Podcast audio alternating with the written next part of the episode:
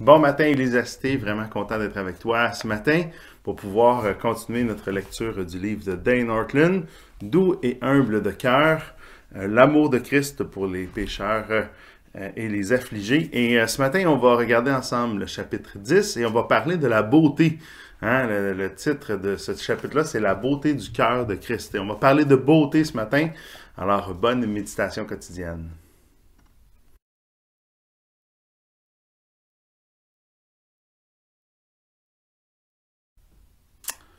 Alors ce matin, justement, prenons quelques instants pour euh, méditer sur la beauté du cœur de Christ.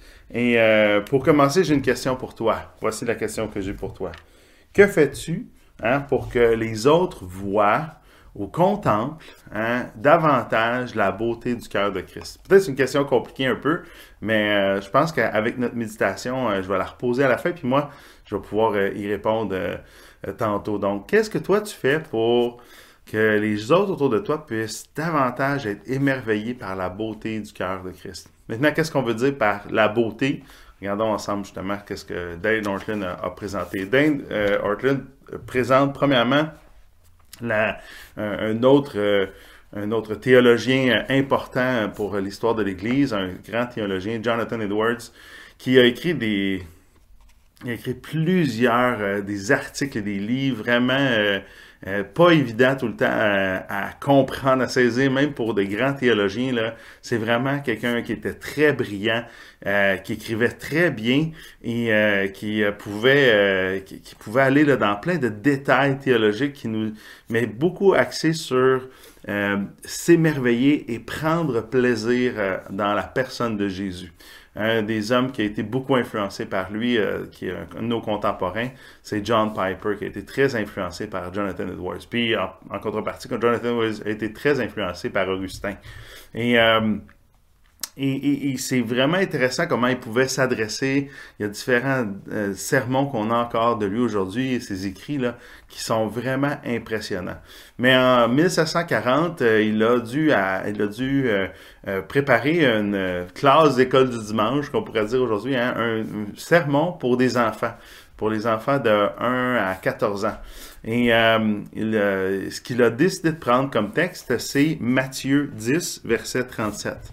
Et, euh, il a, et ce qu'il dit ceci, hein, il dit « Celui, c'est Jésus qui parle, celui qui aime son père ou sa mère plus que moi n'est pas digne de moi, et celui qui aime son fils ou sa fille plus que moi n'est pas digne de moi. » Alors, euh, il a utilisé ce verset-là pour vraiment émerveiller les enfants sur euh, l'amour que pouvait contenir le cœur de Jésus. Pourquoi? Parce que ce passage-là, dans le fond, euh, ce que, ce que Jonathan Edwards voulait faire ressortir, c'est que les enfants doivent aimer le Seigneur Jésus-Christ plus que tout au monde. Et pour pouvoir aimer Jésus plus que tout au monde, mais il faut pouvoir euh, saisir ce qui est dans le cœur de Christ. Ce qui nous émerveille de la personne de Christ, c'est ce qui est dans son cœur, ce qui est beau, ce qui est merveilleux euh, dans son cœur. Et euh, euh, dans le fond, euh, ce qui se trouve dans son cœur, c'est pas juste vrai, c'est pas juste euh, bon, c'est aussi beau. Hein? Il se trouve une beauté dans le cœur de Jésus qui est plus belle que toutes les autres beautés qu'on pourrait trouver euh, ici sur la terre. Et euh, Jonathan Edwards fait ressortir dans le fond une vérité qui est super importante, c'est que la beauté physique est dans le fond qu'un reflet de la beauté spirituelle. Dans le fond, quand on regarde les choses, puis nous les êtres humains, on est attirés par la beauté, hein, ce qui est beau euh, autour de nous, c'est ça qui nous émerveille, ça nous attire. Eh bien, au fond, c'est qu'une pancarte, un panneau indicateur qui euh, représente, qui illustre euh, la beauté spirituelle. Ça fonctionne comme ça dans le monde spirituel, comme ça fonctionne euh, dans le monde physique. C'est que notre œil, euh, comme notre œil physique est attiré par la beauté, notre œil spirituel est aussi attiré par les beautés euh, spirituelles. Et puis la douceur qui est dans le cœur de Jésus, eh bien, c'est ça qui fait toute sa beauté. Euh, aujourd'hui, on aime parler davantage, à la place de parler de la beauté, on parle de la gloire, et on parle que la gloire et la grandeur de Dieu nous émerveillent. Eh bien, ici, dans le fond, la, la beauté et la... la, la, la, la, la, Jonathan Edwards, au lieu de parler de la gloire, va parler davantage de, la, de ce qui est beau. Hein, parce que quand on y pense, c'est vrai que c'est attirant, mais c'est aussi effrayant, la majesté, les perfections et l'éclat Euh, des, euh, des, de, de Dieu. Ça, ça peut parfois même, ça nous attire, mais ça peut nous effrayer.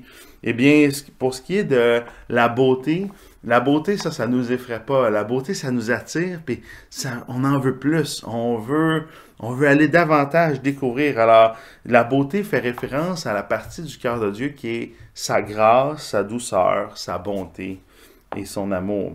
Et euh, il donne une illustration dans son livre pour nous parler de comment fonctionne la vérité avec la beauté, parce qu'on va dire, oui, mais il me semble que quand on, on apprend à connaître davantage Jésus, c'est pas juste comme on est émerveillé, puis c'est beau, puis c'est, c'est, c'est comment fonctionne la vérité, puis dans notre monde, justement, euh, où est-ce que les arts, hein, y a-t-il une vérité, tout est relatif dans les arts, comment on peut mettre ça ensemble? Eh bien, l'auteur nous donne une illustration pour nous faire comprendre comment la vérité qui se trouve dans le cœur de Jésus, qu'on découvre toujours davantage, qu'on apprend à creuser, nous pousse finalement à découvrir davantage la beauté de Dieu.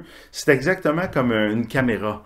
Hein, une caméra où est-ce que euh, on ajuste le focus toujours de plus en plus, puis plus le focus est bien ajusté, hein, plus euh, l'objectif de la caméra est bien ajustée, et bien plus on peut admirer la beauté. Bien, c'est exactement comme ça fonctionne la vérité avec Jésus. Plus on comprend, on connaît la vérité de Jésus, et bien plus on peut saisir la beauté du cœur de Jésus.